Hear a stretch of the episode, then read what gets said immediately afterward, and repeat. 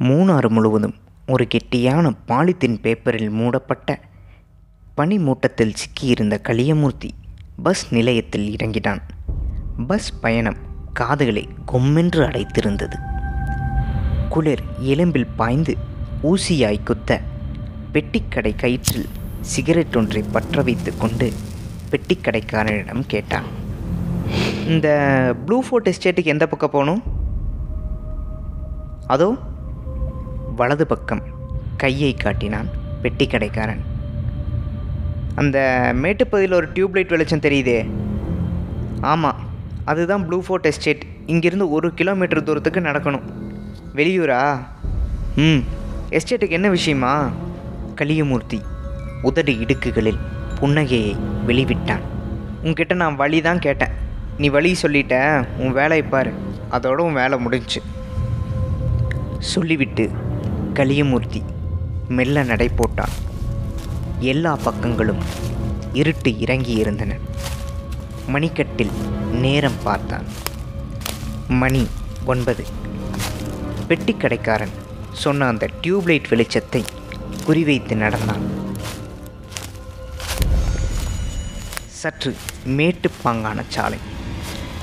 பனி ஈரம் சாலையில் படர்ந்து தெரிய மூச்சை பிடித்து கொண்டு நடை போட்டான் பனிக்காற்றில் ஏதோ பூவாசனை அடித்தது.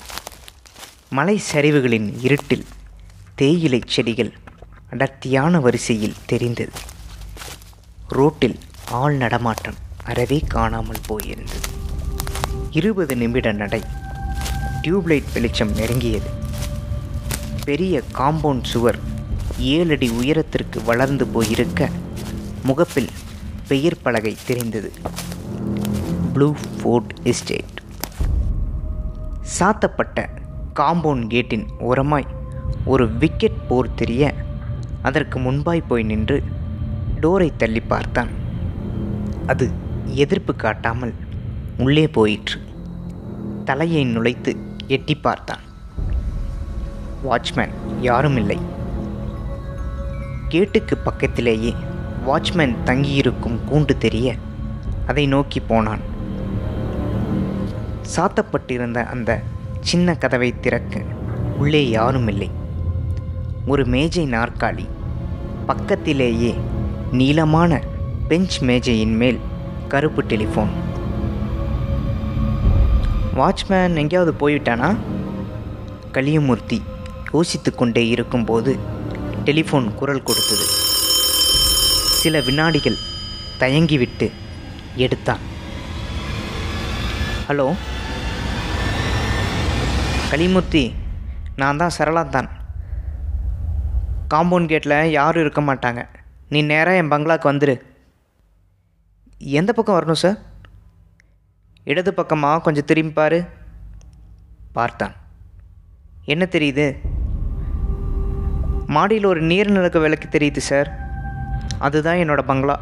ரிசீவரை வச்சுட்டு அப்படியே நடந்து வா. சர்வோத்தமன் சார் வந்துட்டாரா? அவன் வந்து ரெண்டு மணி நேரம் ஆச்சு. நீ வா. சார் கேட்டில் யாரும் இல்லை? அதை பற்றி நீ கவலைப்படாத. என்னோட அனுமதி இல்லாமல் இந்த ப்ளூ ஃபோர்ட் எஸ்டேட்டுக்குள்ளார ஒரு நாய் கூட நுழைய முடியாது.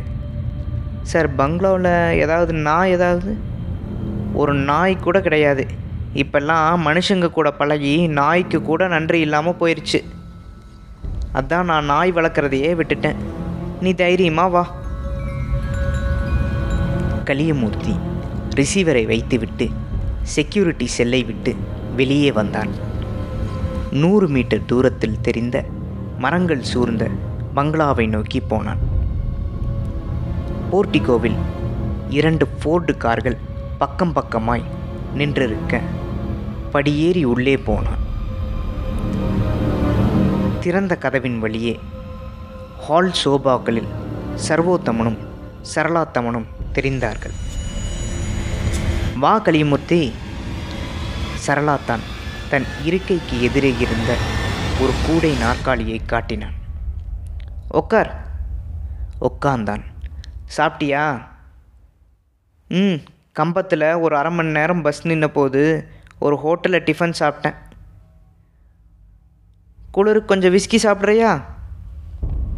வேண்டாம் வேண்டாம் முதல்ல பிஸ்னஸ் அப்புறம்தான் மற்றதெல்லாம் ஏன் அப்படி? முதல்ல விஸ்கி உள்ளே போயிட்டா ஒழுங்காக பிஸ்னஸ் பேச முடியாது. முக்கியமாக ரேட்டு விஷயத்தில். நாம் தான் முதல்ல ரேட்டை பேசிட்டோமே. ஃபைவ் லேக்ஸ் நான் கை காட்டுறால நீ முடிக்கணும். கலியமூர்த்தி சிரித்தான். ஃபைவ் லேக்ஸுங்கிறது என்னோடய மினிமம் ரேட்டு நீங்கள் கை காட்டுற ஆளை பொறுத்து என்னோடய ரேட் மாறும். உன்னோட ரேட்டு விஷயத்தில் இப்படி ஒரு சப் கிளாஸ் இருக்கிறது இப்போ தான் எங்களுக்கே தெரியும். சரி இந்த ஃபோட்டோவை பாரு. இந்த ஃபோட்டோவில் இருக்கிற ஆளை தான் நீ முடிக்கணும். சரளா தான் சொல்லிக்கொண்டே தன் நைட் கவுன் பாக்கெட்டில் இருந்த ஒரு ஃபோட்டோவை எடுத்து டேபிளின் மேல் போட்டார். கலியமூர்த்தி அந்த ஃபோட்டோவை இடது கை விரல்களில் அலட்சியமாய் எடுத்து பார்வையதில் போட்டான். முகம் மாறியது. என்ன சார் இது? என்ன? என் ஃபோட்டோவே எனக்கு காட்டுறீங்க? இது திரு ராஜேஷ்குமார் அவர்கள் எழுதிய ரத்தத்தில் ஒரு கேள்விக்குறி. நான் உங்கள் சுர்ஜித்.